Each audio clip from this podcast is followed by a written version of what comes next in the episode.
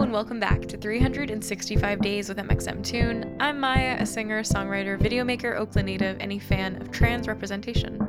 I'm also a huge fan of history. I love untold stories, gross facts, hidden secrets, anything weird, dark, and funky from the past. Each day I'm going to share one of my favorite deep cuts with you, so let's take a look at today's stories. It's 365 with mxmtoon. New facts every day, so don't teach you stuff, no, it won't be tough. Gonna go a year till you've had enough. It's 365. Today, in 2018, the CW show Supergirl announced the casting of the first live action transgender superhero. At Comic Con, it was revealed that trans actress Nicole Maines would play Nia Nal, a recurring character on the show from season 4 onward. At Comic Con, a reporter asked the show star Melissa Benoist, who plays Supergirl, why now is a good time to feature a transgender superhero. She said, It's always the perfect time. And she's right. Media representation is always important, and it's never too soon to break down barriers in Hollywood. Another castmate, Mehcad Brooks, who played James Olsen on the show, said, I mean, it's gonna be normal later. Supergirl might be Nicole Maines' first time playing a recurring role on a TV show, but she's no stranger to the spotlight. From the time she was 12 years old, she has been a vocal advocate for trans rights. When she was a child growing up in Maine, yes, Nicole Maines grew up in Maine, a legislation was proposed that would make it so that people could only use the bathroom that corresponded with their biological sex. Since Maines had been out to her family as trans since she was a toddler, she had grown up as her true gender identity. So many of her classmates didn't know that she was trans. So if she couldn't use the girls' bathroom like all the other girls at school, she would be outing herself as trans, potentially exposing herself to danger. That's a lot for a 12 year old to deal with. So her family sued the school district for discrimination in the case Susan Doe versus Regional School Unit 26. Nicole was known as Susan Doe to protect her identity as a minor. In 2014, the Maine Supreme Judicial Court decided that it violated the state's Human Rights Act for schools to prevent students from using the bathroom consistent with their gender identity. This was the first time that a U.S. state issued a ruling like this.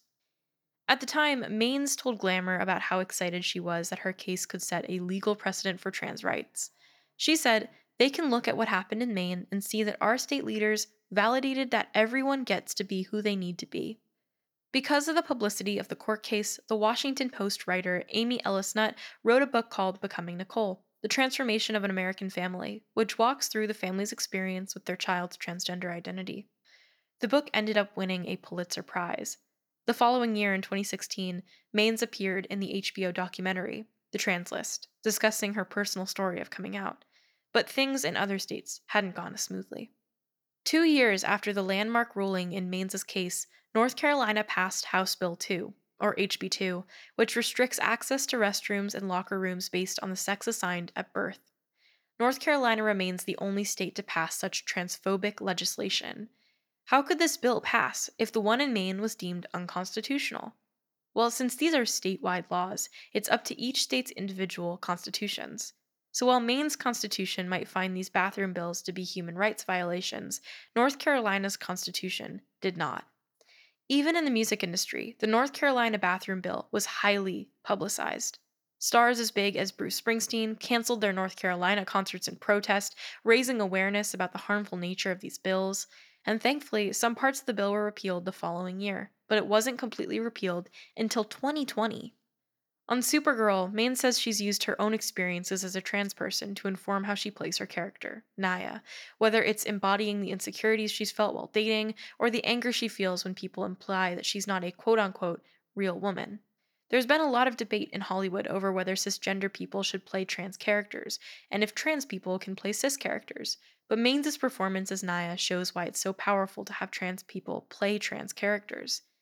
Maines told Variety, with actual trans people portraying ourselves, we can say, this is what trans looks like. You do not need to be afraid of it. Around the same time that Maines was cast in Supergirl, Scarlett Johansson was cast as a trans character in the movie Rub and Tug. The casting sparked a lot of backlash, and trans actors like Jamie Clayton from Sense8 and Trace Lysette from Transparent explained the struggles that they've had in the industry. They pointed out on Twitter how hard it is for trans actors to get auditions to play cis characters, so it's insulting when cis actors get cast as trans people, since those are often the only roles trans actors can get. Johansson ended up dropping out of the role and apologizing for her misstep. The project is still in production and will now be a TV series instead of a movie, and yes, it will feature a trans actor.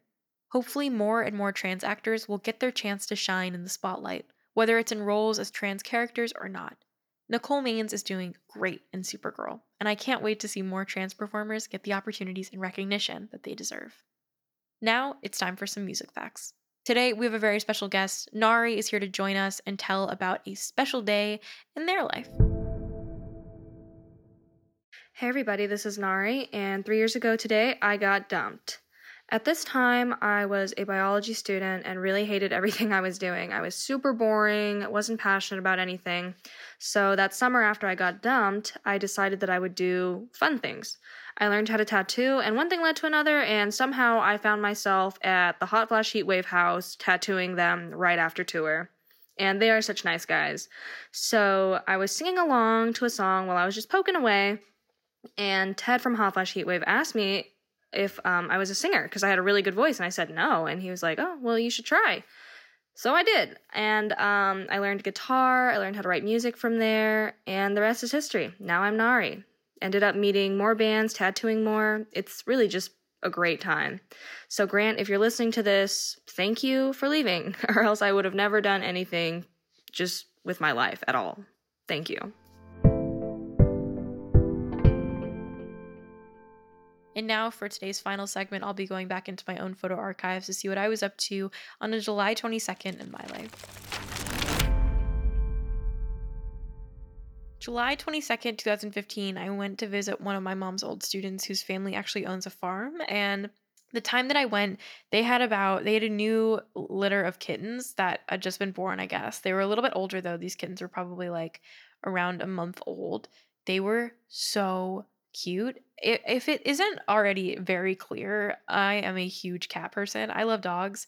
I think that all pets of all kinds are the cutest things ever, but I love cats. Like, I love cats more than a lot of things in my life and that was basically like my ideal day was just being on a farm i could go hang out with animals but i really was there to just hang out with these kittens who were fresh little guys they were so cute they were so fluffy and i don't have cats or any pets here in new york um, but i am looking into hopefully adopting one soon i have no idea what is stopping me but i hope that i, I can i can adopt a cat soon and i will give you updates as those come Thanks for going back in time with me, and remember to subscribe wherever you listen to podcasts. You can come back tomorrow for more stories from the past.